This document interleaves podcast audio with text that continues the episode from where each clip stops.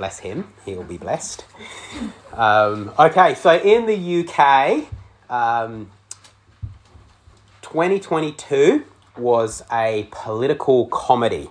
It was kind of like a satire TV show that unfortunately was actually set in uh, reality, um, unlike, you know, a utopia or something like that. The UK released a new episode each week that left viewers dumbfounded. You either cried or you laughed, or maybe you just swore under your breath. Um, in just four months, the UK had four different chancellors of the exchequer. That is the government's chief financial minister, like a super big deal. Um, there was Sunak, Zahawi, um, Kwarteng, and Hunt. That was unprecedented in British history. Um, then there were three different prime ministers Boris Johnson, Liz Truss, and um, Rishi Sunak, who's the current one. And then in that mix, for different reasons, the UK saw two different monarchs as well, as Queen Elizabeth died and Charles came to the throne. It was a big year. Now, about the political situation, one source says this it paints a picture of a rudderless government that has no clear idea how to manage the country's coffers and a political party unsure how to chart its future. I was over in the UK uh, in 2022 during October when a lot of this was going down, and it became a joke who will be Prime Minister next month. Um, Liz Truss was the shortest Prime Minister in English history 50 days. I saw 30 of those, so there we go, that's a big slab. It was madness over there. The big issue at the time was one of leadership, of seeking a leader who will lead us who will be the one who will bring stability, unity, prosperity, certainty, and just kind of sanity, right? Um, and so, as we open the scroll, the first scroll of Samuel is written on two scrolls because they ran out of room on one because it was so long, um, and it ends with Saul's death. The pressing question is one of leadership. There was a leadership crisis among God's people unlike anything that was going on in the UK last year. Not long after Joshua's passing, the political, religious, and uh, social situation in Israel had spiraled downward into chaos, and it had lasted decades and decades and was still uh, going on. God's people kept rejecting the Lord and kept turning to idols and the wicked practices of the nations around them. Oppressed by nation after nation, Israel would eventually turn and cry out to God, and in his mercy, uh, the Lord would raise up a leader and he would save them. But as that leader passed away, well, God's people turned against him again, and so chaos ensued. The consequences? Well, if you were to flick on uh, the TV in Israel, you would see this being played out. In those days, Israel had no king. Everyone did as he saw fit. That's madness. Leaderless, God's people had become rudderless morally compromised, religiously corrupt, spiritually diluted, and politically in disarray that had just recently resulted in a civil war. These were not happy years. And it is into this turbulent, um, turbulent um, period in chapter one we meet a heartbroken young woman longing for a child. The story starts with the grief and the anguish of Hannah and her great prayer, one that the Lord will answer. The son will be the first that will be given of three leaders that the Lord in his mercy will raise up, and then the whole story will center around them. Samuel, the prophet, Saul, Israel's king, and David, the Lord's king. 1 Samuel is a story of battles won and lost, the rise of the kingdom. It's the Messiah's origin story um, and individuals along the way that are involved in this dramatic change. There are precious friendships, there are valiant and righteous people, and there are the devious and the foolish. There's plenty of comedy and tragedy. It is a story that is deeply personal as God intimately involves himself in the lives of his people, as at the same time he is sovereignty, sovereignly involved in the big picture um, of all that happens. So, 1 Samuel is primarily a book about leadership. It is a book for you as God's people. And it is for you as young leaders. And it's for me as a little bit of an older leader. As we follow these three main characters, the question being asked, okay, is what kind of leader does God's people need? What kind of leader does God's people need? Not what do they want, but need. They're two very different questions, aren't they? That is important. That is the question to take home and don't forget it and keep asking it. What kind of leader does God's people need? With that in mind, please pray with me and then we're going to read today's passage. Lord and God, may we know you more clearly, love you more dearly and follow you more nearly, day after day. Amen. Okay, so the story so far, I've given you a bit of an idea. Let's run up to chapter 7. Um, here we go, 1 Samuel. You can open your Bibles and follow if you like, or you can listen listen along. If you need a Bible, let me know and we can just grab one from over there for you. Okay, go pages. Okay, so 1 Samuel chapter 1, it starts there with the birth of Samuel. That's the Hannah story, chapter 1, 1 to 20. And then we see um, Hannah's dedication of Samuel um, in the rest of that chapter. Um, and then we see Hannah's great prayer there um, as um, she gets a child in chapter 2. Then we're introduced to Eli's wicked sons. Uh, then we see a prophecy against the house of Eli because his sons are no good, they're corrupt. And then in that messy um, political and religious setting, the Lord calls Samuel.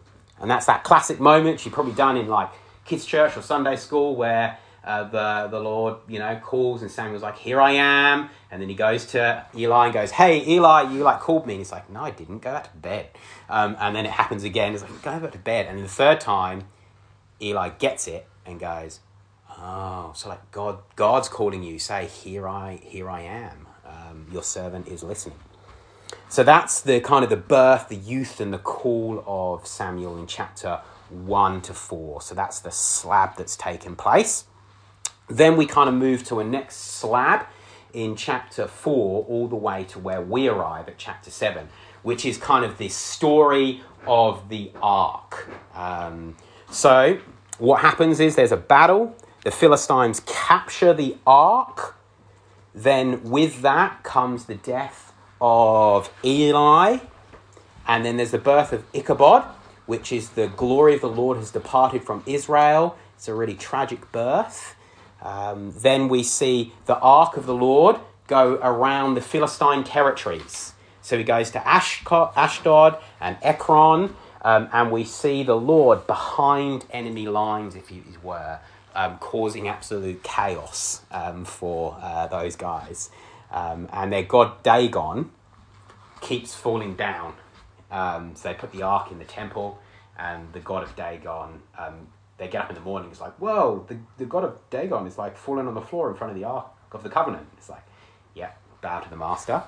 Um, and then eventually the ark is then returned to Israel and then sits in sort of a family house for about 20 years. Um, and then we get to where we're about to read now. So that's a super quick little bit of an overview um, to give you a bit of an idea. So in in threes, I would love you guys to read. To oh, actually, um, actually, yeah, go, yeah, go threes. Um, and if you can read um, chapter seven and chapter eight of one Samuel uh, together. So get get in little huddles. Um, and take take a bit, read as you're comfortable. Um, when you've read enough, you can say tag, and then someone else can pick up that. Okay, so go for it.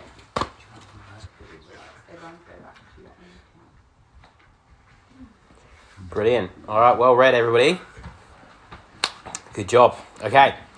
Now, there are plenty of things in life uh, that you and I give ourselves to, aren't there?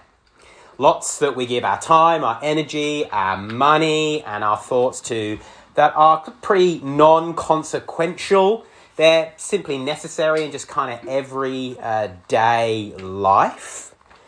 And then uh, there are the things that we give ourselves to that are uh, more existential, central to who we are, the core drivers of what gives um, me and you our true sense of significance and, and happiness, right? Our species has a perpetuality to look to something or someone to provide us with our fundamental significance and happiness, don't we? That is often what absorbs our heart and, and, and captures our imagination above all is normally what we absolutely can't do without, deeply scares us not to have, and sees us setting our life up um, and around obtaining and um, preserving whatever that thing, that person is. We look to this thing or person to ultimately lead us to that good place of significance and happiness uh, that we seek. This morning, it is seeing and holding God as the one we look to as enough to provide this, which is what we are going to see Israel wrestle with in chapter 7 and 8 of 1 Samuel. This sermon uh, sets the scene and lays the foundation of our leadership in more general, and then Mikey will go deeper into leadership as he looks first at Saul and then David. So, my first point is God is the great king. God is the great king. The lost ark has been returned to Israel, and it's been 20, 20 years since that awful day of defeat, the Battle of Ebenezer. Since then, the Philistines have come to uh, live deep within Israel's ancient borders and they continue to creep further in. They remain an ever looming threat. The Philistines, Israel's enemy, are well on their way to establishing them place, establishing themselves in Israel's patch uh, for good. But a moment for Israel arrives. Building over time through Samuel's ministry, a change among God's people is afoot. A return to the Lord. A return of the people to the Lord. And Samuel said to the whole house of Israel, If you're returning to the Lord with all your heart, then rid yourself of the foreign gods and the Ashtoreths and commit yourself to the Lord and serve him only and he will deliver you out of the hands of the Philistines. So the Israelites put away their Baals and Ashtaroths and served the Lord only. Samuel calls the Israelites to show the genuineness of their heart and the seriousness of their all by putting away the gods that they had put first in their lives and putting God back as number one. They'd given themselves to these gods to provide the security uh, that they wanted, to build their identity, and to create a sense of national dignity. These good things, these significant and happy things, are what they'd been longing for and struggling to obtain since entering the land. The Lord had promised to provide Israel with all these good things, and more, really. But these would be enjoyed as they trusted the Lord and Him only and expressed that trust in obedience. I'll say that again. These would be enjoyed as they trusted the Lord and Him only and expressed that trust in obedience. Lived a life of worship, really. You see, Israel had moved away from fully trusting in God by bringing in deities from outside of Israel that they could see, that they could touch, they could almost taste, that they'd properly put their hope in to deliver this. Yet this adding had only taken away. It had taken away from solely living a life of faith in God, being the special people that they were supposed to be, those out of and unlike the rest of the world a kingdom of priests, a holy nation, those who love the Lord their God with all their heart, with all their soul, and with all their strength, and to have his commands upon their hearts, where they received his good. But Israel, realizing this, they're returning to the Lord. So Samuel says uh, they are to get rid of the idols, commit to the Lord, and serve him only. How Israel behaves, their obedience, will ultimately show if God is enough, is number one. That will validate their repentance and show their faith as genuine. Okay? And as you know, as Christians today, that's still true. Jesus said it in the upper room. John repeated the same thing in his letter to the churches. So Israel gathers to give corporate expression to their sin and to their failure. And it's a wonderful moment of actually, actually returning to the Lord with all their heart. It's great. But it's also a great opportunity for the Philistines to end Israel in one foul swoop for good. It gets serious really quickly. The atmosphere just changed. This is a testing. Israel are all gathered together in one place and they are looking down upon the pointy end of their extinction event. What are they going to do? They've put all their eggs in one basket with the Lord. They are all in, and they are wildly vulnerable because of it. They're trusting everything to God. So, what's going to happen? Will He come good on His promises with them? You know, it's the first time in a long time that Israel are actually not hedging their bets when it comes to life and spirituality. So the people cry out in trust. Samuel intercedes and sacrifices for them, and the Lord answers a rescue. We see a rescue. The Lord is there to help his people. With battle lines um, drawn up, the Lord leads the charge on Israel's behalf. He engages the enemy and he single handedly puts them to flight. He thunders from heaven. Do you see that? He thunders from heaven. Shadows fall, clouds churn thick, sky goes dark, and boom after boom ring out at a deafening volume. Ringing the ears and thumping the chest with echoes rumbling around the hills, line after line of the enemy ranks shudder and cower at such an attack. Pandemonium breaks out across the army, and the Philistines scatter. Yahweh, the Lord, the God of Israel, thunders. And we hear some of Hannah's song in chapter 1 rise through the claps of thunder. He will thunder against them from heaven. The Lord will judge the ends of the earth. He brings about a comprehensive victory. It is astonishing. All Israel does is conduct kind of Operation Mop Up um, after the battle is won.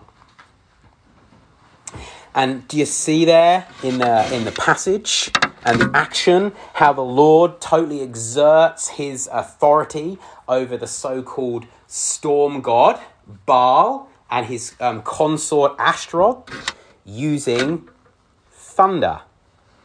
I love the kind of veiled humor and irony of this situation. God uses the very means of rescue of what this God is supposed to be about to show his supremacy over the false gods of the surrounding nations. It's pretty cool.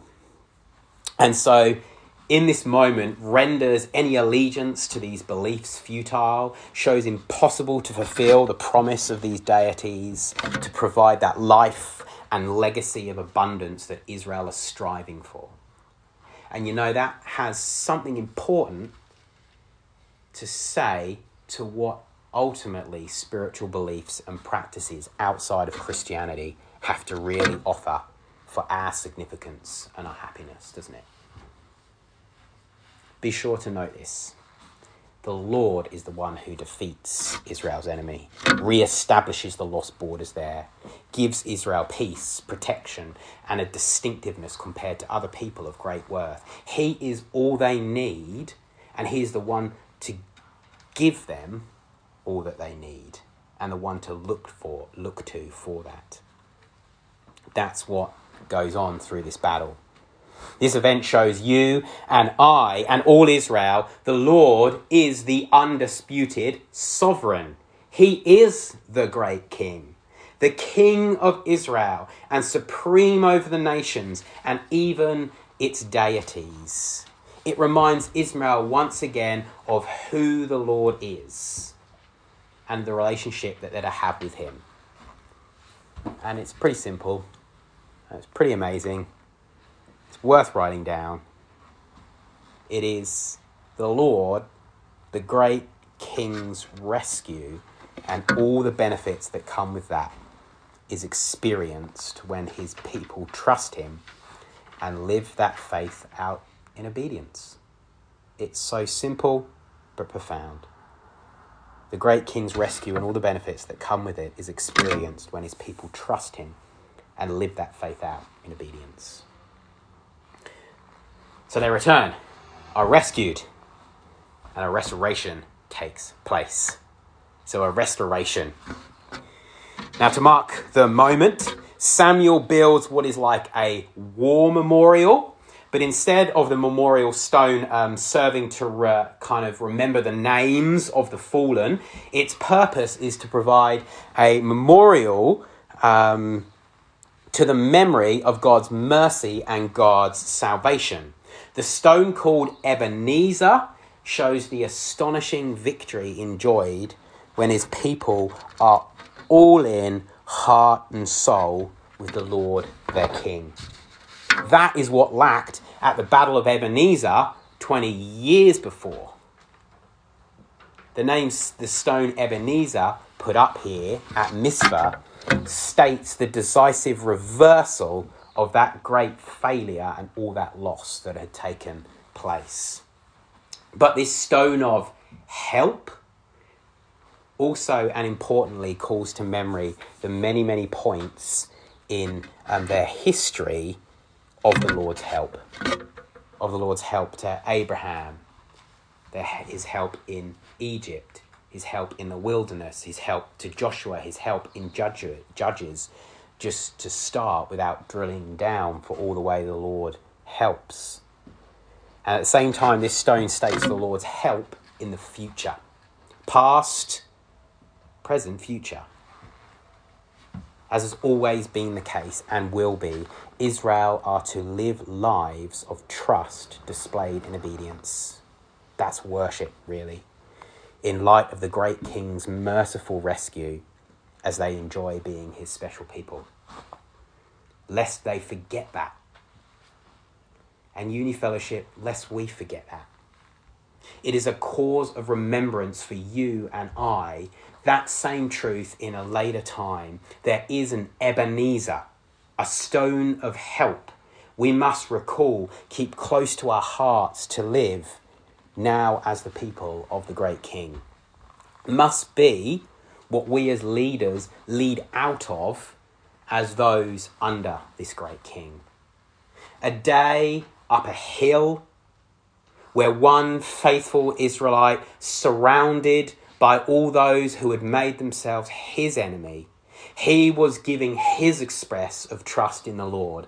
As he cried out, the lines of David's song rose up Father, forgive them, for they know not what they are doing.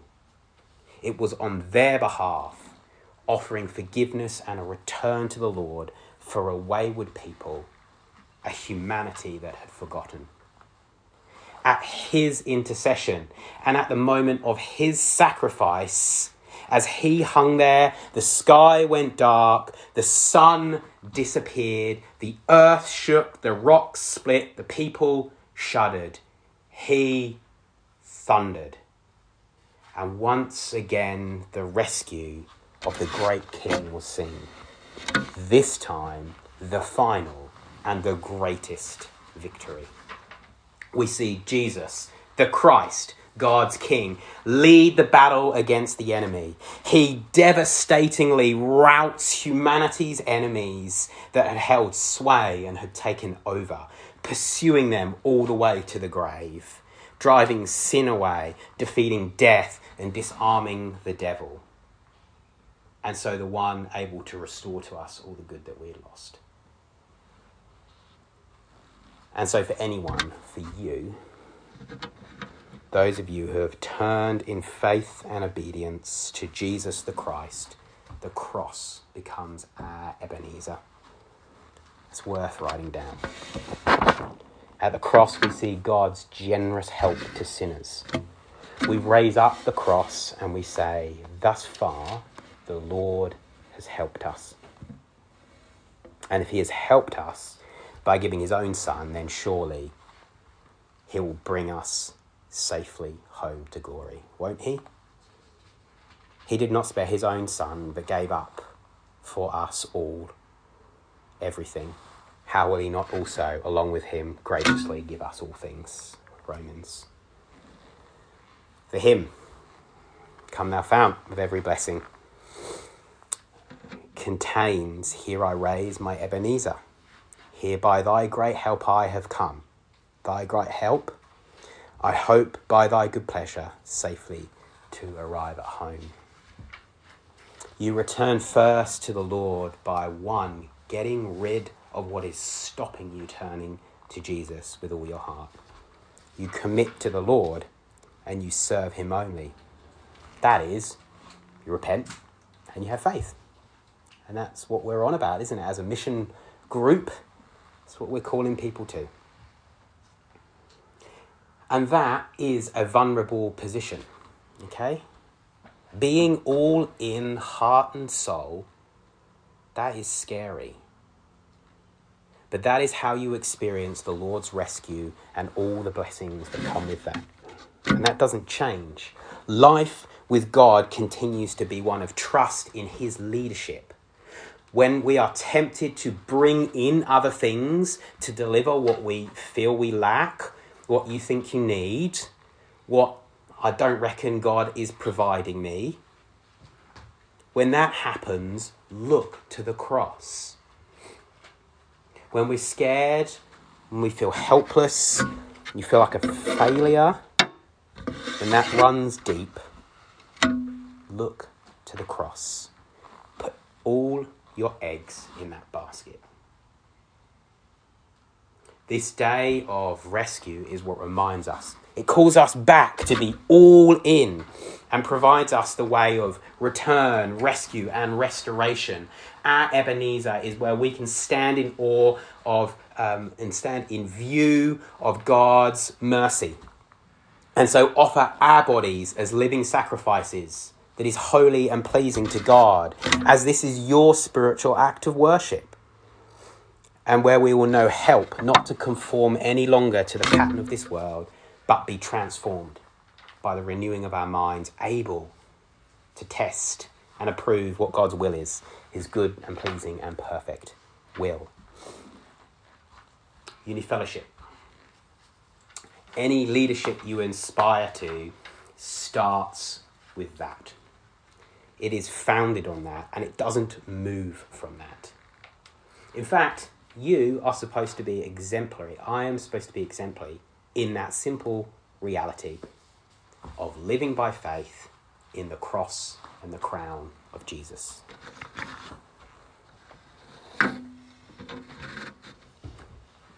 God is the great king. But we need another king. My second point. We need another king. As the curtains close on chapter 7, all is well. Did you see that? It's idyllic, really. Now, as the curtains open on chapter 8, see, things have changed. It's time for Samuel's handover and transition to a new leadership. So, who is going to take the place um, of this and who's going to move the people forward? Well, Samuel's he's got a really good plan. When Samuel grew old, he appointed his sons as judges for Israel. The name of his firstborn was Joel, and the name of his second was Abijah, and they served at Beersheba. But his sons did not walk in his ways. They turned aside after dishonest gain and accepted bribes and perverted justice. Hang on a second. Two wayward sons of Israel's priests. It is history re repeating itself. It's chapter 2 all over again. So it's a bit of a face plant moment. You're doing kind of what your dad in Eli did. So seeing this, Israel's leaders, Israel gets together and they bring their request. So the request of the people. So all the elders of Israel gathered together and they came to Samuel at Ramah. They said to him, You're old, and your sons do not walk in your ways. Now, appoint a king to lead us, such as all the other nations have. Pause, underline that last phrase, such as all the other nations have. It's important. Okay. But when they said, Give us a king to lead us, this displeased Samuel. So he prayed to the Lord, and the Lord told him, Listen to all the people are saying to you. It is not you they've rejected, but they have rejected me as king, as they have done from the day I brought them up out of Egypt until this day, forsaking me and serving other gods. So they're doing to you. Now listen to them, but warn them solemnly, and let them know that the king who will reign over them will do. King Okay, that's new. Israel has never had a king before. This is the moment. This is an historical um, point. Okay, is where you stick a something down in your Bible, in the Bible story. It's um, unprecedented. You can feel the difference. Faced with Samuel's choice of uh, leadership, and wanting, I guess, I suppose, to not go back to the mess of Eli's sons, it does seem eminently sensible to request a king, right? After, God, after all, God allowed it. In Deuteronomy 17, if you were to look that up, God made provision for Israel to have a king when they were in the land. They've hit the button on that. So, what's the problem?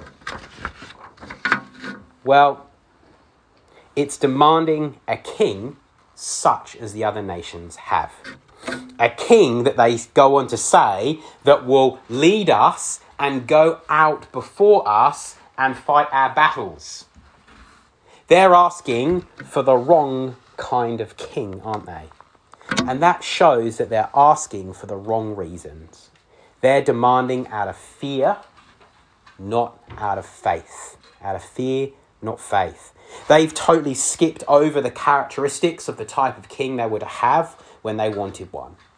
It's like the idolatry of chapter 7 that they had turned from, but with a new twist. Not a deity of their choosing, but a monarch of their choosing. When faced again with the uncertain prospect of their security, their identity, their sense of nation, this is their solution. This time, there is no calling to God and asking for his help. No priority is given to wanting a king like God had spelled out. They want to bring a king in they feel that they need to provide any help that they want. And to their mind, this is the way to get it. But this is the problem. God is the great king. We just saw who is king God. See the irony? God literally went before them and fought their battle in the previous chapter. As one preacher says, uh, they were not to trust in the size of their army for security, to be constantly and feverishly trying to accomplish in order to establish their identity and give them a sense of meaning. Their relationship with God was supposed to be the source of those things. This is the rejection of God. And remember, this is, this is what made them totally different from all the other nations, and what set them apart was to not be like that. It's what made them salt and light and city on a hill. It's having the Lord as their great king, living a life of faith in him, expressed in obedience, that was what fundamentally defined them compared to other people a kingdom of priests and a holy nation. That is what transformed. Conforming to the ways of the world wouldn't add, wouldn't enhance, wouldn't advance one bit. It would only take away. Clock that as a Christian. And that's still what defines us today as God's people, doesn't it? Us, Uni Fellowship. Peter says, You are a chosen people, a royal priesthood, a holy nation, a people belonging to God, that you may declare the praises of him who has called you out of darkness into his wonderful light. Once you were not a people, but now you are the people of God. Once you had not received mercy, now you have received mercy. Any king that they asked for was to lead and protect them in this, wasn't he? under God, not autonomous to Him, and not different to His ways. Yet in Israel's past and at this request, they're not walking out on God altogether, are they? That's not really kind of what is the case. It just seems here that they want more. They seem to need someone or something to help them make them feel safe, significant, happy, even. Their request shows something really important. God, as their king, doesn't seem enough. Once again, by looking to the world and what it offers, they're dividing their heart, and God considered this a rejection of Him. It's another moment in their history where they've failed to trust Him. And I want to ask you where have you done this? Where have you said, God, you're not enough? Sure, you'll say, um, God is great, Jesus is my king. Of course, uh, of, of, of, of course but I need something more to ensure my significance and my happiness. What have you given yourself to as the value add to your relationship with God? Maybe you've said something like, God is great, you are my king, but give me some concrete thing to do to give me a sense of achievement and respect as I'm kind of seen doing them. Make sure that there is the right religious elements in the Sunday service or the right practices at play in, the, in this Christian group. Give me that position on that committee, that exec, that youth group team. Keep me involved in the important church or uni fellowship going ons. So you're asking to be useful and to contribute, and that's not wrong. What's wrong is that you demand these things from fear, not faith. Fear that without your concrete input and of what you do, the quality and the stability of your faith and standing in the community will fade and become lost. Or you might say, God, I do trust you, but I gotta see some uh, career advancement, decent grades, successful ministry in my little world, promotion of some sort, a scholar success like my mates have, or the person sitting over there in this room. I don't know if that's the case, by the way. It's okay to ask for those things. But if you simply can't be happy without good work prospects before you, some kind of professional progression, um, higher pay, better grades, that shows that you're probably being motivated by fear. By fear. I can't be happy, feel secure, or reach my potential until I'm at this qualification successful in this application, this level of income, this position or significance. Or maybe you said, and, and this may be a little bit off in distance time wise, but it will become, if it's not live for you now, you, you'll, you'll lean into it in coming, coming times. You might find yourself asking God, demanding God to give you a loving spouse maybe healthy and good intellectual kids into the future. A house in a decent, nice suburb, and then a cute dog in there as well. Give me the family lifestyle that looks like this. Now, there's nothing wrong wanting to enjoy a stable, wholesome, and whole family. I do. Um, but when that's driven by fear, then I'll never be satisfied and feel adequate enough without it until I match up with all the other families that have arrived there. You see, uni fellowship, whatever that thing is, and however on target they are or not, what you demand in addition to God is your king. That is how you become like Israel here in this chapter. That becomes your answer to the question what kind of king um, does God's people need? Becomes your answer to the question what kind of king does God's people need? And in turn, this will mark and it will map out your leadership motivations and methods. I want you to listen into this as a group. Okay? Rejection of God is not usually walking away from God it is usually demanding something in addition to God. Okay? Rejection of God is not usually walking away from God, it is usually demanding something in addition to God. So, what might the consequences of this choice be? Of this king, of maybe your king? Well, God tells Samuel to tell Israel what to expect from any king you demand in addition to God. And he double checks that this is really what they want for themselves. Samuel told all these words to the Lord, to the people who were asking for a king. He said, This is what the king who will reign over you will do. He will take your sons and make them serve with his chariots and horses. He will take your daughters to be perfumers, cooks, and bakers. He will take the best of your fields and vineyards and olive groves. He will take a tenth of your grain and of your vintage, your maidservants and manservants, and the best of your cattle and donkeys. He will take for his own use. He will take a tenth of your flocks, and you yourselves will become his slaves. When that day comes, you will cry out for relief from the king that you've chosen, and the Lord will not answer you in that day. He will take, take, take, take, and in the end, it's going to lead to your enslavement.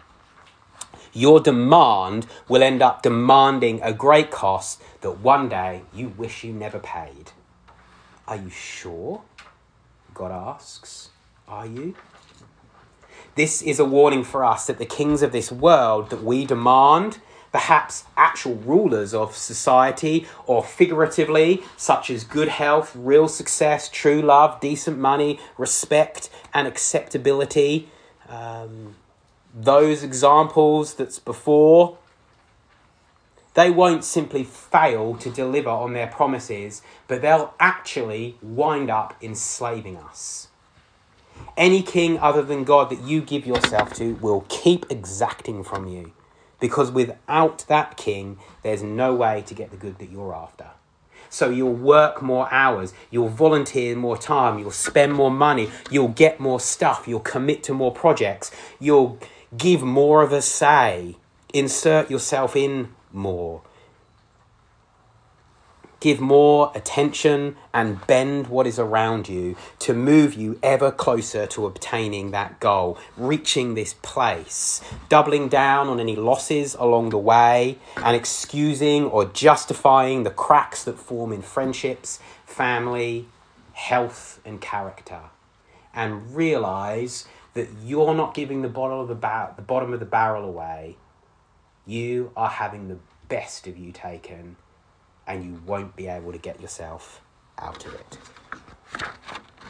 The warning here, Uni Fellowship, is every king but God enslaves. Whatever king you give your life to will take, take, and take. Write that down. Now circle it.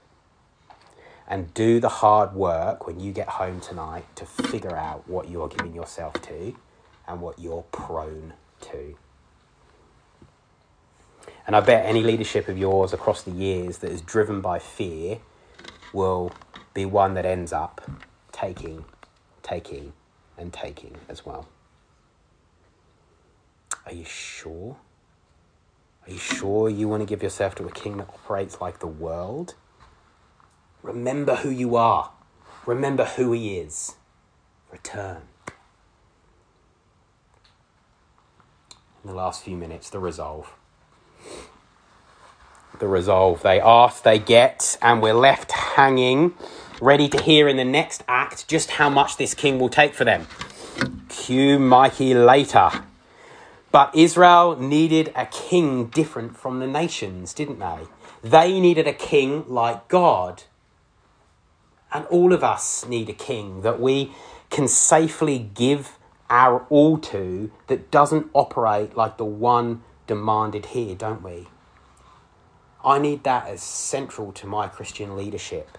You do to yours, and this mission group does to it. And it would be a while for Israel and the world, but it would be Jesus who would show his self to be the king that Israel needed. Not wanted, but needed. Jesus was the one utterly unlike those of all the nations who was the one who had said himself, For the Son of Man did not come to be served, but to serve, and to give his life as a ransom for many. The true king did not come to be served, but to give, to give, to give, and to give. So those following his lead would experience freedom, not slavery. He could deliver the good that the people feared that they wouldn't get. When Pilate asked whether he is the king of the Jews, in John, Jesus replied, My kingdom is not of this world. My kingdom is not of the other nations. That is what is needed. Yet God still wasn't enough, was he? The demand in this passage, I think, is actually closed by another demand that signals the climactic rejection of God. Here is your king, Pilate said to the Jews. But they shouted, Take him away! Take him away! Crucify him! Shall I crucify your king? Pilate asked. We have no king but Caesar. They still want a king like all the other nations. And that preference is shared by many, maybe you still now. Yet it was this rejection that led to Jesus giving his life under their treason, bearing their sin and shame, mine too, so that the good that we long for, and more so we didn't know that we needed, can be enjoyed. So we'd know freedom, freedom from obtaining that striving to obtain, have forgiveness from sin, and help given when we fail, and the rest of being truly safe. No other king can deliver that. That is the kind of leader that we need. It is God that we finally see in his King Jesus that comes to rescue, and all the benefits that come with that is experienced when his people trust him and live that faith out in obedience. In Jesus, when he comes to rescue, all the benefits that come with that is experienced when his people trust him and live that faith out in obedience. Is that enough for you?